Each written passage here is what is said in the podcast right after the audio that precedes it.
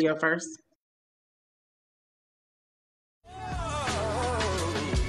My name is McKinney Marsden. I am a lifestyle blogger, host, advocate, women's empowerment organizer, brand ambassador, public relations consultant, and the wife of wrongfully convicted Ricardo Marsden. Hey, I'm Lulu Cameron. I am a freedom fighter and a human rights activist, a public speaker, and a published author, founder of the I Am With Her Women's Empowerment Tribe, and co founder of the No More Victims Healing Restorative Justice Initiative. Hey everybody, I'm Amira. I'm one of the hosts of The LO. I'm an activist for those that are incarcerated. I'm also the organizer and host of the Metropolitan, the best friend of someone that is incarcerated for over 20 years. One generation, he came from Africa young. He said he met my mom at the Century Club. Club. Hey. Good evening, everybody. I am your co-host, McKinney Marsden. This is Lulu Cameron and Amira Rose. This show is sponsored by the National Plus Coalition. Please, today we have a special guest, Letitia Amara. Amara. Imara. Um, Imara. Imara. Sorry about that. And today we Mhm. will be discussing amendment and justice. January 6, 2021, we all witnessed thugs breach our Capitol, destroying public property, and as a result, five deaths. Letitia, please tell us what happened to your fiance on December 20th, 2017. Yes. Um, so Shango Asusi was an activist in his hometown of Aiken County, South Carolina. Um, he went there uh, for a community meeting in which um, Sheriff Michael Hunt attended. He had words after this meeting with his, you know, vote upon legislator or non-voted upon, whichever way you want to talk about that. But they exchanged words. He was invited to a later meeting at the SLED office. The sheriff gave the what he called a threat to the SLED investigators. So at a meeting, and he never walked out of that meeting. Um, what ended up happening was the um, they tried to detain him after they discussed what they would like to charge him, which which was threat of an officer. He went to leave. Um, the SLED officer put his hand in the door, and it was crushed. Um, a year later, on December 6, 2018, he was sentenced um, with the maximum for resisting arrest, uh, violence upon the officer, which was 10 years. And then um, the maximum that goes with threat of a public official or officer, really is a public official, is five years, but he got four in that courtroom that day, and plus an additional five years probation. Um, he's currently serving time in Perry Correctional Institution. And In South Carolina? in South Carolina. In South Carolina. Um, on January 6th of this year, he um we were hopeful because he's up for parole next month. However, um we were trying to get his classification for his um annual review change. And on January 6th, he walked by an officer that he often gave staff requests or was called a grievance against in scdc made complaints about him not wearing a mask. This man said something to him, walked by him. Um, Shango walked by him to the other officer, and then the officer, number one, Lieutenant Borum, um, proceeded to put him in handcuffs and throw him in the hole. When he got there, they held him down, shaved his head and his face. Um, three were laughing, one was doing the cutting. Um, that he was slammed into doors after he's been in there, and he's only been allowed two phone calls since the six, um, as well as you know the two requisite envelopes. Apparently, they give you while you're on lockdown. Um, they ended up giving him a disciplinary, which gave him a penalty um, for threat of an officer, which Lieutenant Bourne is intent on kicking his heels and is saying that happened, even though, you know, um, that's not what actually took place. So, Mm. just to be clear, he's in incarcerated right now for protesting. So let's Just about clear, he was an activist. Yes, he was an activist um, with several groups in the past. Um, he'd often supported us down here in Charleston, Black Lives Matter Charleston, um, rallies, protests, um, different things like that for different groups here as well as across the country. Um, so he was very, you know, movable in those spaces. It's just that what happened in, I believe, in 15 and 16 happened to be so volatile that they, you know, people began to unfortunately um, be targeted, is what I believe. Um, I feel like somewhat all of us were. Um, uh, my mentor, Muhiyidin d'Baha, on February 6th of 2018, he was assassinated in Louisiana while he was down there doing some work and organizing. And um, again, two months before that, Shango was incarcerated.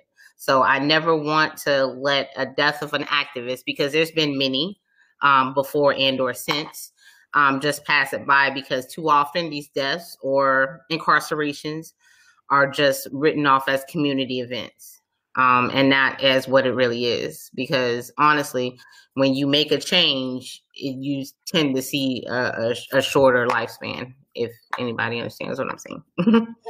yeah. So what do you what do you mean by when you say seeing these deaths as community events? Um, mm-hmm. Can you can you mm-hmm. like speak to that a little bit more? Um, I'm unsure of the name, but um, I heard a story in passing of an activist. I think he was based in Chicago, um, but he spent a good time against gun violence. He ended he's ended up, you know, since you know, shot. He was shot to death in the early mornings of the hour. He was about 43, previously incarcerated. Um, but I want to say is that like DeRay Mckesson, um, we got the Erica Garners, we got um, some activists that were found hanging from trees and different things. Um, Rakem um, Balogun, he was also uh, arrested for what was suspected as, you know, um, being on a, a, black identity extremist list. Um, but the FBI has acknowledged that there is an existence of a, such a list. However, it doesn't take away the danger which is inherent in protesting. So that's why I chose to support protests with my organization um, with arrest and possible safety issues and or incarceration because frankly the the level of threat that we faced in 15 and 16 after the Emanuel 9 which nine people were massacred in the church and Walter Scott after he was shot eight times in the back and they you know they actually incarcerated the officer for that for federal charges not state so he's not state charged with murder what he was is charged with a civil rights crime but after all of those things, it left an indelible mark on our city. Um, and it was something I knew that this time, once it started happening again, people were going to be in danger. Their safety um, was going to be impacted. Yeah. So, and just to kind of um, make sure that everybody knows exactly what you're talking about um, just because i know we you know we're both representing south carolina in some way mm-hmm. shape or form um, mm-hmm. but you know the listeners are all over the place and so when we talk about the you call them the in the nine what did you call what was the word the Emanuel Nine is when mm-hmm. nine black parishioners in a church, Emanuel AME Church, were shot by Dylann Roof um, which was a man that came to Charleston specifically um, to kill black people and written a whole manifesto and everything. The police had a well, it was said that there was a inkling that he had some nefarious purposes, but um, the black church welcomed him him in to pray, and during that prayer, um, there's actually eleven. We like to you know acknowledge that here victims because only nine of them died um, if that makes any sense. There was a little girl, um, you know, still there. There was another woman. Um, they lived to tell the tale, and he ensured that. Um, but again, uh, that was a big communal energy for us here in Charleston because so many of us, that downtown church had so many members. So mm-hmm. it had it had a far, a very far reach. It's one of the oldest churches in the state. Um, and when I say my, Walter Scott, Walter Scott, um, it was a video, and Muhiyidin d'Baha, um, the founder of Black Lives Matter Charleston, um, who is now um, rest in hope, but he's passed to transition. He was murdered, assassinated February 6, 2018. He was the one that got obtained the video from Feidin Santana to play for the world that everybody was able to see a black man who'd only had um, child support charges was shot eight times in the back, and then the policeman Walter, um, not Walter Scott, Michael Slager tried to cover it up. Wow. Um, moving the the the you know, and they did, he didn't receive any help. He was he just was left to die in in the leaves. Um, and this actually happens not happened not too far from where I'm actually located um, in Charleston. So that was a very, you know, that was a very near thing. So I think, you know, and I think that it it speaks volumes to what we saw a couple weeks ago. Um, mm-hmm. the way everything was handled a couple of weeks ago versus the way that um, things are handled um, when when the person is black or brown. Um, and so I think that that in itself brings a lot of attention to um, the breakdown in the system and you know basically to say that it's it it's almost a crime to fight for our own humanity um, in this country and to fight for fight for equal rights and and and the different things that people decide to stand up for um, for one reason or another. You always see those types of experiences um, defeated with violence. And so it's just how how do we how do we speak to that? How do we speak to all of the um, you know the people the political prisoners of the past and those of the current and people who are fighting right now um, to make change in um, to make change in the in the world. But you have the struggle of being put you know kind of pigeoned into a position of not knowing if you speaking out is going to you know jeopardize your life Mm-hmm. So, you know, I think that we all kind of um, struggle with that because with us having loved ones who are incarcerated, um, for myself in the state of South Carolina, especially, um, the laws in South Carolina have not changed much along the way. And the unfortunate part is that people are not willing to admit that um, people are not willing to admit that there is a breakdown in the system that needs to be balanced in one way or another. Um, I don't know, like, what is your thought process behind that? And I know you said that your organization supports like um, bail bonds and and people who mm-hmm. are incarcerated. Like, how does that impact your ability um, in your organization? Mm-hmm. Like, how you know what I mean? Like, how does that work mm-hmm. as far as that goes? Um, so the thought or the premise um, behind BLF, even when we started, was the fact that um, there's not a, a, lot of communal caring for activists. Um, a, a, lot of the activists around me faced grave um, consequences. Um, or a lack of housing or, or, struggled a lot after we did, you know, our, our movements in 15 and 16. So I, you know, opted to try to raise money for bails, for communal bails, community aftercare, whatever that took to ensure that the people that were actually doing the work were not going to risk their livelihood because if you get a charge in the state of South Carolina, so many things go away from you.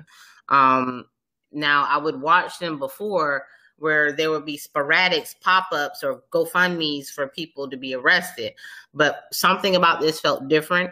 Um, and I we don't have a bail fund here. Um, there were bail funds all across the country.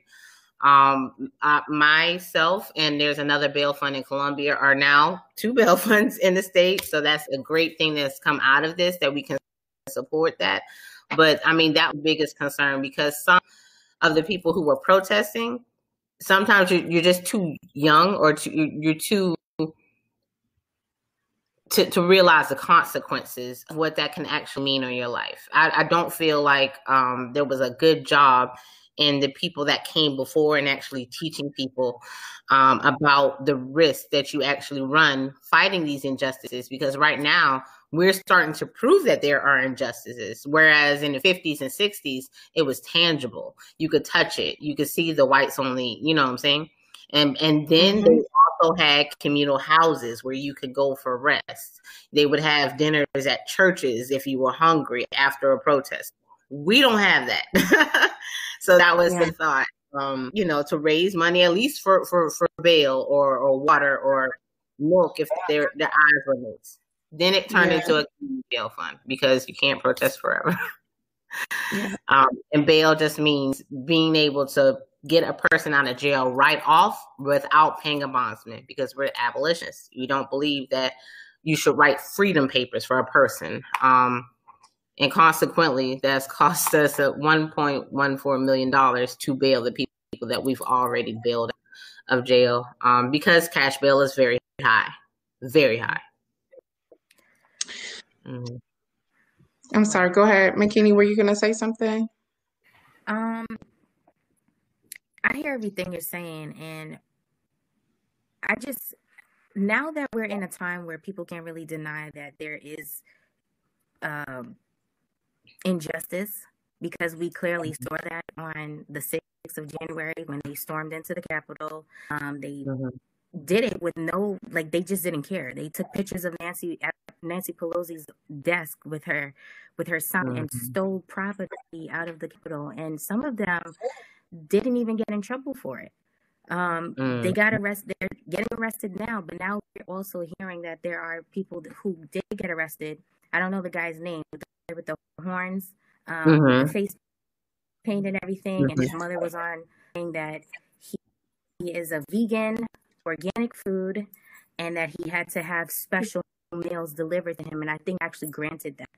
Okay, so the fact that mm-hmm. That you mm-hmm. these people could be so heinous in their acts and have mm-hmm. zero to no repercussions at all. Meanwhile, you have mm-hmm. black and brown people that are fighting literally to live and mm-hmm. we're we're being shot down in the streets like dogs. Mm-hmm. Yeah. To my understanding, your fiance is doing 14 years for protesting. Correct? Yeah, from my understanding, for there was no verifiable Nobody threat. There was no weapon found. Um, they connected it to some Facebook post, but that's why I've started telling people be careful what you post because you know life experience has taught me that if you're black or brown, it might not end well. Um, and also speaking of what you said, after um, the Emanuel um, massacre here, um, Dylann Roof was hungry. They took him to Burger oh, King and got him a burger. so I mean, it's it's and and and I it was something in my mind that made me think that five years we it, just hasn't been it hasn't changed that much because there are so many things that Charleston has just gotten a little bit worse at. So wow. um I went back to work. All I can say, I organized again. I organized my way. I'm organizing my way through it. Yeah, and and and we're definitely glad to be able to kind of bring some light to this situation. Um, the situation um, inside of the correctional facilities inside of South Carolina. I mean, like you said, um, we're talking about somebody who's being categorized as a shaman and he needs organic foods when, you know, our guys are struggling to have showers, struggling to have a hot meal, let alone um, vegetables or you know a whole organic diet and so mm-hmm. i think that we really need to start um, applying pressure i think mm-hmm. that i've said this a multiple multiple times i think that this year is all about applying pressure and exposing um, everything that has been trying to be hidden because it's i think it was like a very uh, it was just like a huge kick in the face right because we saw how they lined up to um, demonize the black lives matter protesters mm-hmm. um, and then everybody knew that this was coming and nothing happened there were no there were no you know, security. There was no guards. There was no National Guard. I mean, even in my hometown of Milwaukee, uh, Wisconsin, if they think that black folks are about to get ugly because of one reason or another, they start boarding up the whole city. They're boarding up the whole city for a week or so beforehand just to make sure. And I think that, I mean, are we animals? Are we at war? Mm-hmm. I mean, well, we know we're not mm-hmm. Go ahead. Well, we know we're not animals. We know that we're capable of protesting nonviolently at times. You know, I'm not, but I'm not against the violence either. But we know that we can protest without that. Of course, they're gonna board up. You know, like in for the um, Floyd case, they boarded up downtown Chicago. You know, they were ready for that. Like you said, they didn't board up or have the the military there for the protest that they knew was coming mm-hmm. in in DC. You know, so at the end of the day, we already know what they think about us. We already know how they're going to prepare for us, even if we don't have any ill intentions other than a peaceful protest.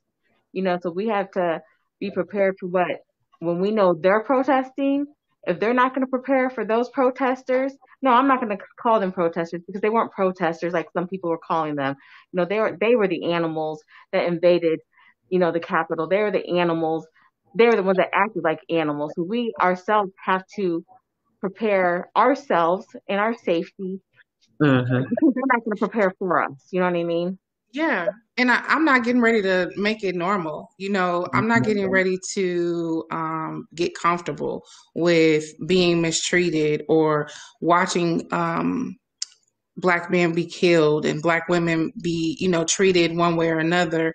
And it's not a white and a black thing but it is a white and a black thing right? So and what i what i always say to my friends who are not racist do not shelter hatred in their heart. How and they're always asking you know how can i help in this situation? And it really starts with us starting to have some of these hard conversations with people that just don't seem to get it. Like mm-hmm. don't stand by when you have family members who say certain things um, when nobody's watching. Call them out on stuff. I mean and i just think that even in the workplace some of the things that i'm subjected to in my work environment um, would be unacceptable if it was a black man doing it or if it was even myself doing it. And the way that there's constantly excuses as to why these things cannot be um, tamed and why these things cannot be uh, taken care of. I mean, they had a noose out mm-hmm. on the lawn. Yeah. Mm-hmm. And we're still yeah. calling them rioters. Why are we not calling them homegrown terrorists? Yes. Because right. when when we start fighting for our liberation, we're put on terrorist lists. Mm-hmm. You know, you know, we're identified as, um, you know, uh, political threats. You know what I mean?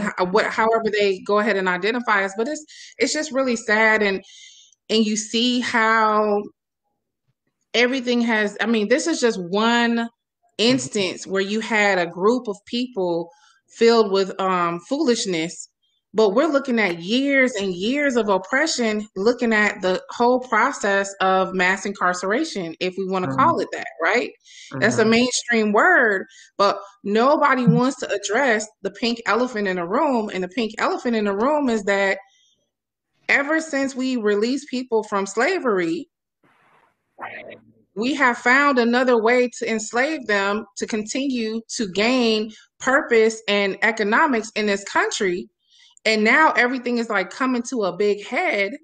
And so my thing is just like what do we got to do? Like where do we start? What you know where do we get busy? How do we start having these conversations?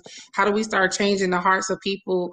Um because you know i know my loved one is incarcerated in south carolina and i know that basically i'm a first generation removed from slavery. I tell people that all the time. Like i have literally have an aunt and uncle who died as peak sharecroppers. So the way that i feel about you know everything that goes on in that state is a little bit personal.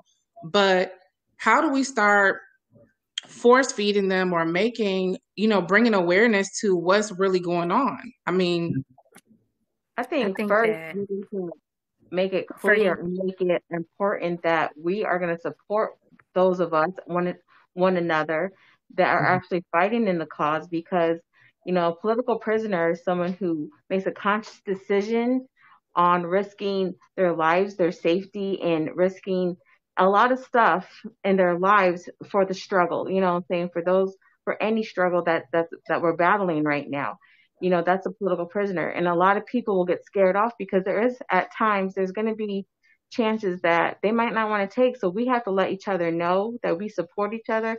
And if it gets to the point of, of a more serious point a deeper point that we're there for one another i think that's one of the first things that we need to you know begin with when it comes to getting ready to fight the battles that I think are coming our way in 2021, 2022, and, and there, you know, and furthermore.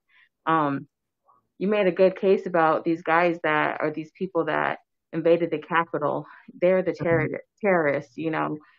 Are they going to get charged as such? I mean, that's domestic terrorism right there. We have mm-hmm. people like uh, Chief that's Malik, true. you know. Yeah, I mean, it is. But we have people like political prisoners like Chief Malik, who, you know, was the first case of uh, domestic terrorism, you know. So we have to just realize how they're going to treat us, how they're going to charge us versus mm-hmm. how they're going to charge them. It's going to be totally mm-hmm. different. You know, we have to start to educate ourselves on that and prepare for that because there's going to be legal battles and, and battles beyond. So I think mm-hmm. just self education is the first step um, to in preparing for this. Mm-hmm. I agree. Yeah. I also feel acknowledgement is another thing that we all need to do because um, Anthony Bottom is the last of the five alleged members of the Black Liberation Army. Okay, and mm. there were some murders that happened. Two officers were killed. Um, mm-hmm. He is still incarcerated to this day. It's been 47 years for that. Now, mm. what happened at the Capitol January 6th, there were five deaths, one of which I believe was an officer. I'm not sure if there was more, but I know one for sure was definitely officer, and that was filmed. That was on camera. The whole world watched as they beat this man to death, and then took mm. his his gun and his shield and the things that the government provided to protect him with and protect the Capitol with. They used that, and they started to break through the windows and barricades to go and and destroy whatever was left. They even defecated in the hallways of the Capitol. Why is there mm-hmm. no accountability for that? Meanwhile, we have our black brothers and sisters that are incarcerated for over a decade. Where where is the there's no equality here. It's not weighing equally. Mm-hmm. and we need to acknowledge that these things are happening. These laws are set in place for us it was the laws work, as somebody said, the laws do work. Okay. It just is not in favor of us.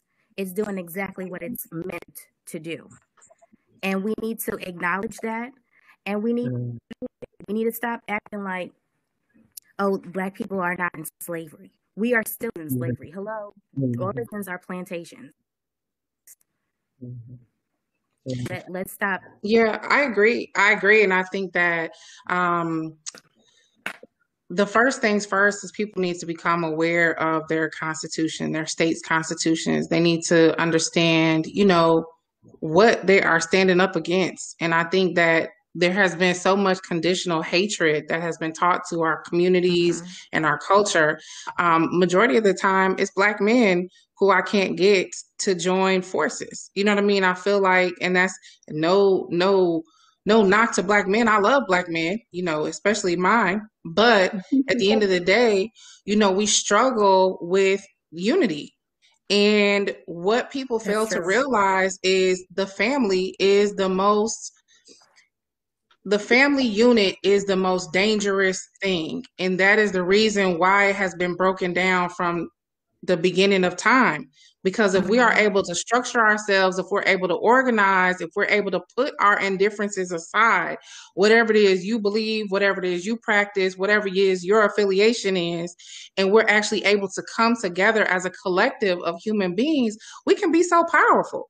We can be so powerful. But because we have been taught to hate ourselves and to hate each other and to envy each other instead of you know lifting each other up joining forces and fighting for one thing or the next.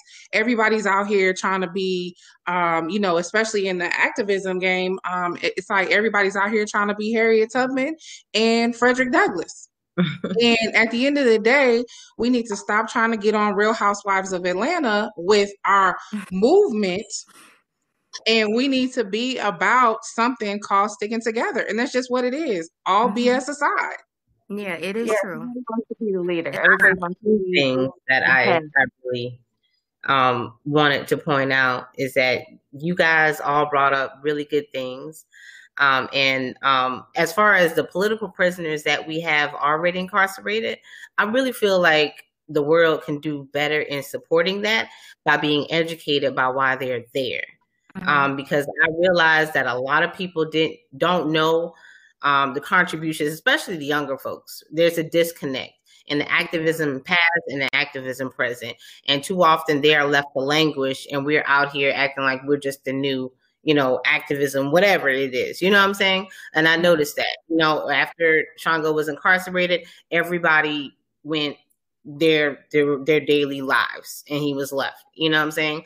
Um, and the other thing is, is I want to point out that when it came to the Capitol, I attended the protest in Columbia um, for the George Floyd protest. Now, that protest, and it was just a state's capital, was met with drones, riot gear, um, you know, large police vehicles, uh, you know what I'm saying, a paddy wagon. There was a lot going on. Horses, yes, horses.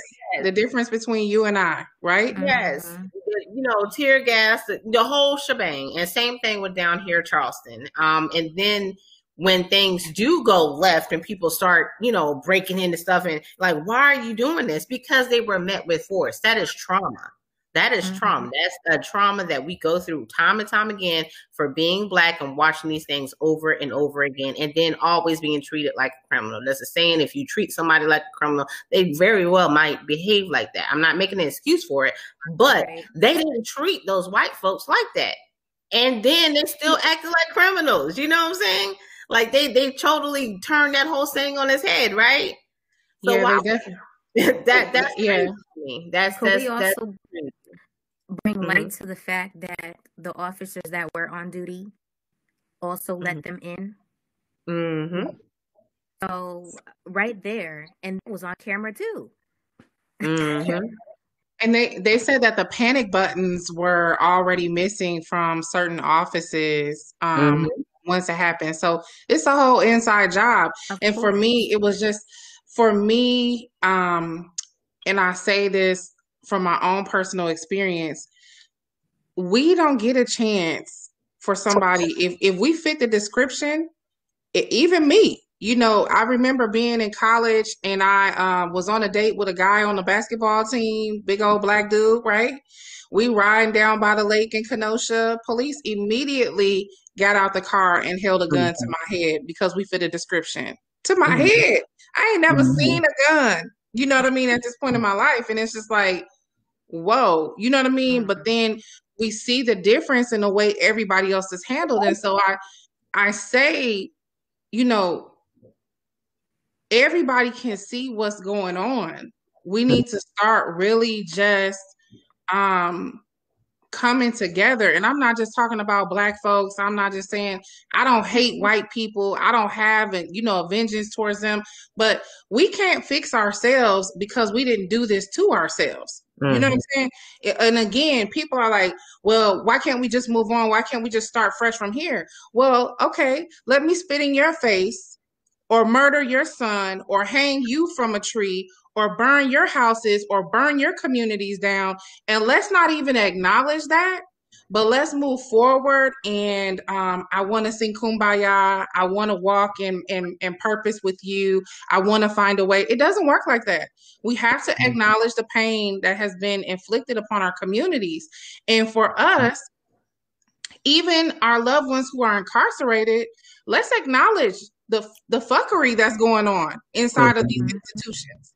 Let's yes. acknowledge the fact that you are warehousing people, treating them like wild animals, and feeding them less than you would feed your home pets. Mm-hmm. mm-hmm. And let's acknowledge the broken parts of this country so that we can move on. And let's not make it every single time we get ready to pass a bill in these states. Oh, oh my gosh, you're releasing murderers and rapists, and they're gonna be wild in the city, running wild like some old some old book in the Bible. And we know that that's not the case because I watched them kill somebody mm-hmm. on TV. Mm-hmm. And I also watched the police gradually tell them, hey guys, at six o'clock, you need to go home now. You know what I mean? Mm-hmm. mm-hmm. Whereas, you know, we are always met with force. And what yeah. I want to get, mm-hmm. what I also want to say is that people make people who make mistakes out to be the most uh, depreciated people in this world.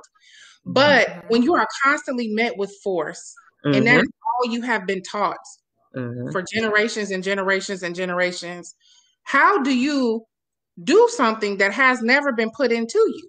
You cannot get like I can't ask you to start speaking Chinese because nobody ever taught you Chinese, right? So my point is, is if you want something to be different, we have to start teaching difference. You know, we have to start being that. And even with the people who were incarcerating,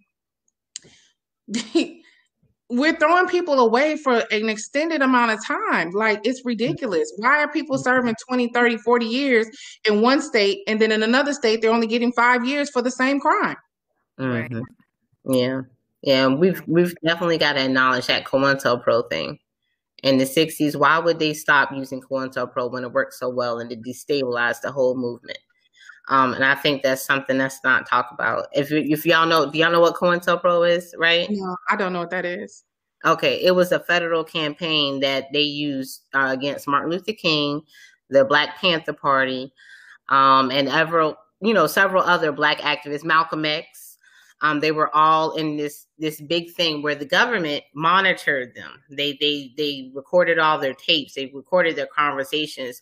They learned their routines. They hired people to infiltrate. So there's a um, movie coming out February 12th called A Black Judas. That's about Fred Hampton, who was shot.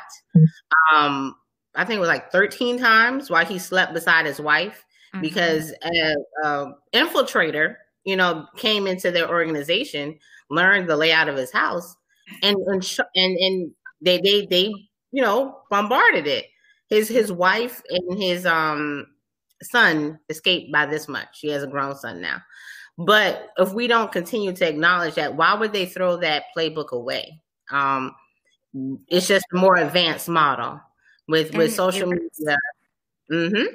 With social media and everybody being so apart, it's probably working better than it ever has.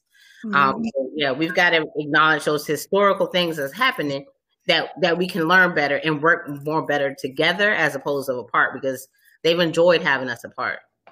Mm-hmm. Yeah, I agree. And we also need to hold a lot of these these people that are in the spotlight mm-hmm. account for their not doing to help. Um, we, in the media, in the music industry, we need to hold some of them accountable as well because they're teaching these youth to forget about their history and not even care to want to mm. learn anything. All they care about, I'm not going to say all of them, but the majority of them have no respect. They don't care about what's going to happen to them or their brothers or their sisters. They're, they're concerned. They're all for self. Mm-hmm. and, and when we're keep feeding you know, as much as I love times because I'm old enough to understand how to separate the two and not take everything so literal. But when you're pumping that into a child's brain and that's also they know, you're teaching them how to disconnect. So when we have things like this where men are being in, in the street and we have police drawing arms to four year olds um, pro- mm. peacefully protesting. It's not really clicking because of this. Mm. And it's a whole system that is kind of detaching us from what our reality is because there's not enough of us black people that care enough about the fact that we are dying in the streets for fighting for your rights you know mm. we, yeah gotta, there's a lot of things that we have to hold accountable you know mental health is another one. Trauma facing trauma is another one. There's mm. just so much that one culture is is being faced with and it's mm. not fair. It's not fair at all. No.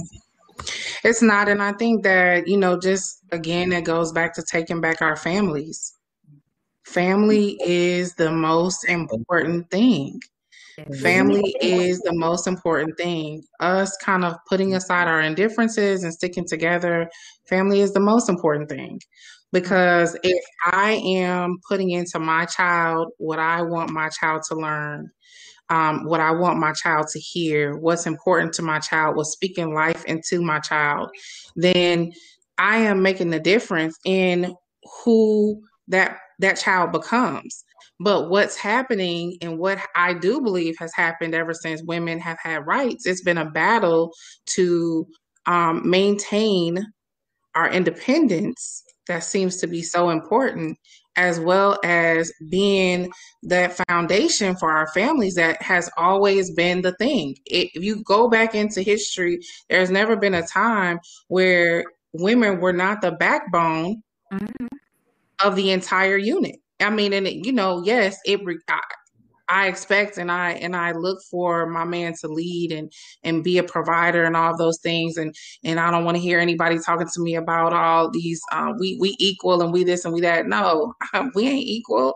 I mean, we're equal in a sense, but not like that. And so my point is that I see so many people just dismissing their children, just screaming and hollering at them, not educating them, not showing them what it is, and then when you don't show them what it is, then you send them to school and you expect somebody else to be patient with them and understanding and and show them how to do certain things and and make good choices when every single day at home you don't teach your kids how to make good choices. And the number one problem that we have in our communities is that our children go up grow up to be adults who don't know how to make their own good choices because every single thing is because I said so. So if right. people, if our kids don't understand the why behind why I said so, what's what's the importance of it? When you get 18, because a lot of a lot of our parents subscribe to the ideology, well, you 18, you need to get out my house, you need to find your own mm-hmm. way. We are the only culture that does that. Yeah. And so then and so then what happens?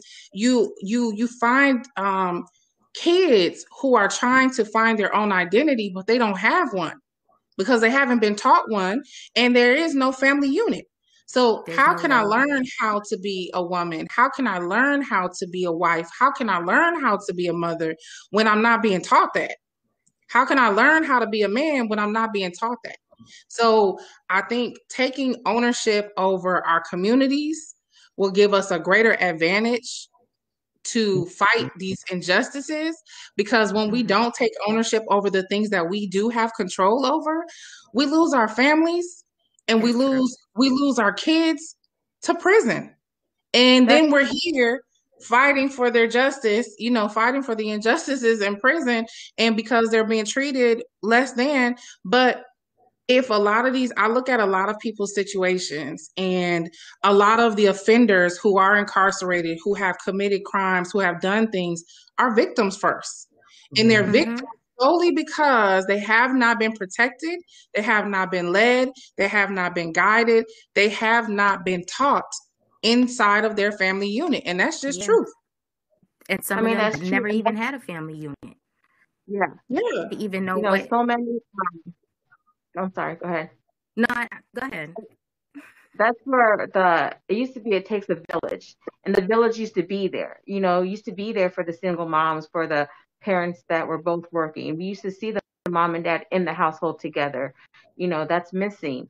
The there's no village. There's no I am my brother's keeper. I am my sister's keeper. All that that aspect of those, those thoughts are all gone.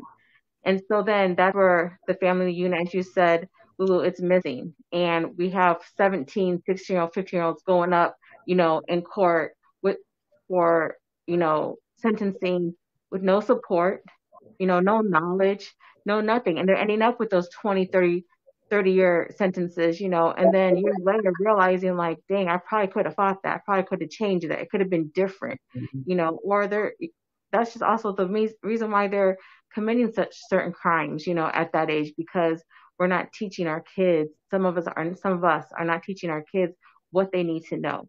Some of us don't have the support to even help raise a child. I was blessed as a single parent. You know, I had an amazing football coach that stepped up and helped me guide my son. And I can say now he's in college and he doesn't drink, he doesn't smoke. Not everyone has that person that's going to step up. We have a lot of these fathers that are missing. We have a lot of these mothers that are too busy trying to, you know, be a whole hoe in the streets on, on some real the shit. Challenge. They trying to do the Buss It challenge. Yeah, right. And, you know, and then like, the ones that that you know we don't have these great Malcolm X's and and Martin Luther King's and Edward James Olmos almost figures as we did, you know, as our as our older elderly did. We need people to step up really, and we need to teach our the younger generations about what's going on. You know, they might know about Chief Malik because he's gang related, you know, organized related. However, we also need to teach them about the other political prisoners that are behind the walls. They need to know more about those, you know, the and I might say this name right. I always say his name wrong, but like the Sindada Kiata that I said that wrong. I know I did. But you know, yeah, mm. you know, they need to know about him. They need to know about Malcolm X. They need to know, you know, about those guys. We need to teach them because we know they're not going to get taught in the school systems. We know, you know, they're not going to learn about them there. You know, and what they do learn or what they do teach, we know that's also watered down too. You know, they didn't mm-hmm. t- talk about the real MLK. They didn't talk about, you know, everything that they need to know. So we as parents have to also take responsibility that, you know, as parents and as individuals in our communities, that we're not, not all of us are stepping in to help the ones that need to be helped. So I think that's a big aspect too of what's going mm-hmm. on with, you know, the system and, and how so many of our our brothers and sisters are ended up in the system as captured, you know, colonial individuals. So I don't know. I just feel like the community needs to step up so much and stop trying to. You know, Mm-hmm. Yeah, I agree. Yeah. Um, in in this day and age, we, you know, who's teaching our kids? Instagram, TikTok. Mm-hmm. You know, this yeah. is where they're getting their information from. And like Lulu said, it doesn't help that the mothers, um, the guardians, they trying to do the blessed challenge. You know, society has taught us that black women are only valuable for our assets, literally um, and us to be models, where, you know, just to praise our physical attributes. Nobody really is paying attention to what it is that a black woman is saying. Or if you are teaching something of value, they're quick to turn the channel because that's not that's not what's getting money. They want to know what how is getting a rack to do a challenge on Instagram. This is what they are paying attention to. They yep. want to be able to make money quick, and they're doing it of Instagram and TikTok. This is what they are focused on. OnlyFans. Right? So it is blinding youth. It's blinding the adults because when the men are taken out of the homes and the women are left to raise these children, this is what they're pumping into the kids. There, there's a disconnect. There's a distraction. They're not paying attention to what the kid is doing at them. If they yeah they focus on and it's, Instagram and all that other stuff, how to look cute. And it's the know? excuses though. Yeah, it's excuses though. Like mm-hmm. I hear people say all the time, Well, I was I didn't have help. Hell, I didn't have help. Right. I don't have any help. My daughter is the bomb.com. Do you hear me? But it's because I fought for that. Mm-hmm. It's because when yeah. stuff was going on at the school i constantly showed up. You know i taught my child before she got to school. I you know explained to her how you needed to behave before you walked into a place. You know okay we're going here. And even though i don't require this of you this might be expected of you. You know what i'm saying? Just so that you understand the difference. And mm-hmm. it's always you know children shouldn't be in grown folks conversations but we watching grown folks stuff all day long. Mm-hmm. so I you're think so that hmm? you're so right. I mean, what they're watching, what they're seeing is just. I, I, yeah. What happened to the cartoons? You know, you think about we used to have Saturday morning cartoons. The kids don't even have that. So I bring up the fact that that the time period that y'all are talking about, uh, uh, we there was an extreme disconnect that came where mass incarceration took place. Yeah generationally and generationally and generationally, there was a, a shrinking of the families. Okay, women's expectations had to be and motivate different. Men were constantly gone, or women that people because people were getting incarcerated more. So there's generation after generation. Once you lose your kid one time, it's harder to get them back. You've got to get jobs. You've got this institutionally.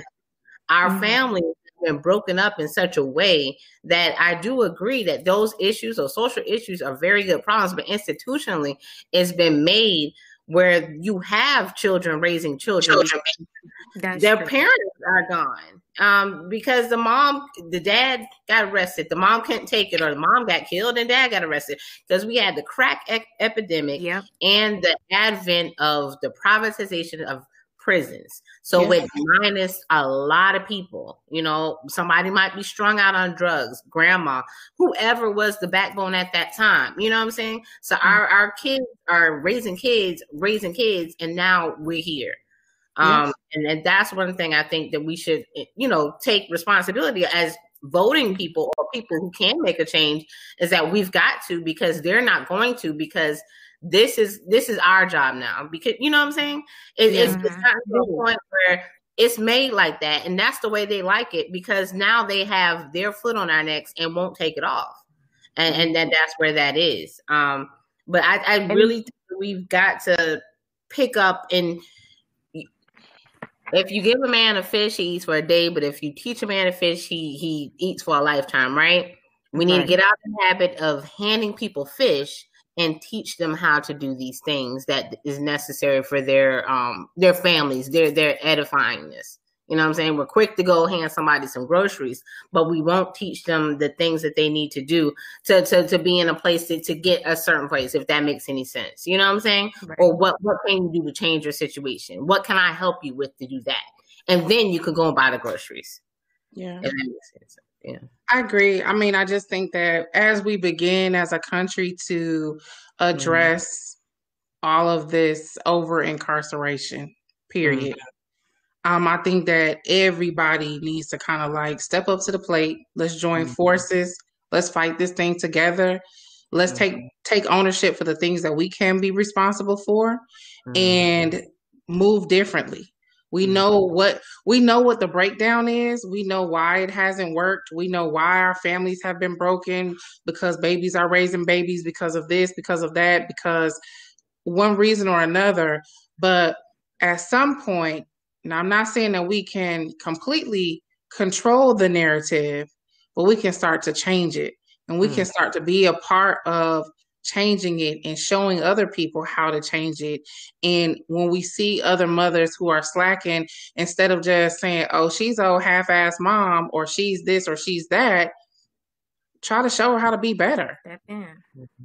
Mhm. show her you know what i mean and it's not about uh, you know there's a, a whole thing where there's a lot of people who are like well it's my child i'm gonna do whatever the hell i want to do and this and that you know um as being somebody who works in the school system i see that a lot parents are ready to come in and and fight the teachers they bringing big big guys to fight they gonna do all these things meanwhile their child is a holy terror and so let's let's be real about who our kids are. Let's be real about their personalities, their shortcomings, their strengths, and their weaknesses. Mhm. And let's start to kind of focus on that because we can also then use that to help change some of this over incarceration. Yeah, yeah. We had an expungement event on December 5th, and like 70 to 80% of the participants were women um, with probation and parole charges. So again, they when you have that thing on your thing in South Carolina, you, you are banned from housing or you're banned from food stamps or you're banned from certain jobs um, if your town or your city does not subscribe to ban the box. So institutionally, it's hard for you know you to get somewhere, and that's where we're you know making that reach out for. You know, I would love for more people to get involved in things like that because those reach outs, Lulu, like you said, need to be made so they can make these connections and they can get what they need. You know, showing someone how to live in a different way by giving them the opportunity to do that. Yeah. So I So think too, let's be real. Some of these parents are so busy trying to be their friend. You are Mhm. not your kids. I was about. You are not your kid's fucking friend. That irritates me more than anything. My son will tell you. I, I was a little strict. Okay, I was a lot of strict, and you know his friends' parents used to be like, "Man, your mom don't chill." No, I ain't got no chill zone when it comes to my son because I'm I'm the biggest supporter, his biggest fan on that football field. But I also was, you know, I was not his friend. Let's stop being friends with our kids. Let's start start realizing we're raising them. We're not, you know, growing with them. I mean, in a sense, we grow as we parent sometimes, but we're not growing with our kids because we're raising our kids to grow into men, to grow into women. That's what we should be focusing on. You know what I mean? I just have to put that out there because Mm-hmm. Yeah. And I think I think it's I think it's good to put that out there, but I think it's also good to acknowledge that um, we can overparent in our culture. I think that you know all the, a lot of the beatings and none of the explainings. I think that that that adds a huge disconnect. Mm-hmm. Um, I know from my, you know, uh, people that I know directly, they will say, "Well, the reason why I knew how to fight so good is because my mama used to be whooping my ass so good," you know. And so you had to kind of learn, and you thought that that was a way of discipline. And so when people disrespect you out in these streets, you're gonna whoop their ass, right? So that you know, that's just that's the behavior that's taught. Um, Letitia, I thank you so much for being here with us today. Um, I do want to take this time to share um, a, a, small video about Shango, uh, a political prisoner in South Carolina, and um, I thank everybody for being here with us. Did any of you ladies have any last comments to make? Yeah, I just wanted to thank Fahamavu for sending me my mask and my sweatshirt torch. I'll have it on my Facebook page. Um, he's a brother behind the wall, just making things happen. So I'll have mm. that on mm-hmm. my Facebook page. And I just want to say also, let's start teaching about we need to teach not only to our kids but to other adults. You mm. know, and researching the political prisoners, I learned so so much over these last couple of weeks, and it was good to know that there are brothers and sisters willing to teach me, as well as now I can t- take that those lessons and teach my son. You know, so let's just be willing to teach each other, but let's also be willing to learn from one another and support one another in that manner. Yes. I agree. I agree. Um, anything that you need the public to do to help your situation, any petitions or anything like that, please let us know. Yes. We're doing a, um, a current phone zap and an email campaign to um, get them transferred out of um, Perry into safety and get the disciplinary charge dropped. But that's listed on our Black Liberation Fund Instagram and our Twitter and on my Facebook. Um, because I, girl, I've been trying to. Now, we'll, get, we'll get all on the LO page. We'll get all that information on the LO page for you so that we can help with that phone zap. I'm known for one. I love going through it. So we will definitely get all the information and share it for you from the LO. We definitely support you 100% all of us. Yes. Absolutely. Thank you guys. I'm going to share this video. Um, the LO is sponsored by the National.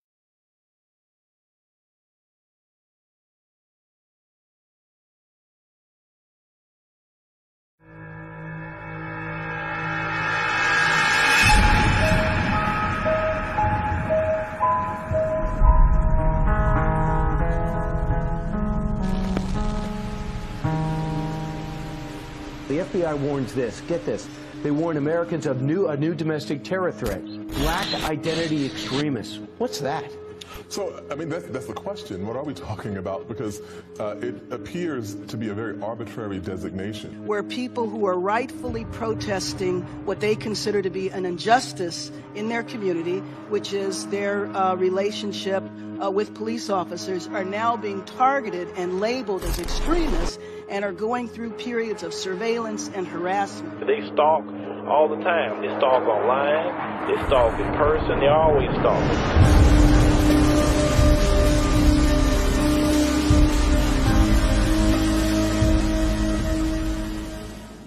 They're finding ways to criminalize you. You know, they're finding ways to demonize you.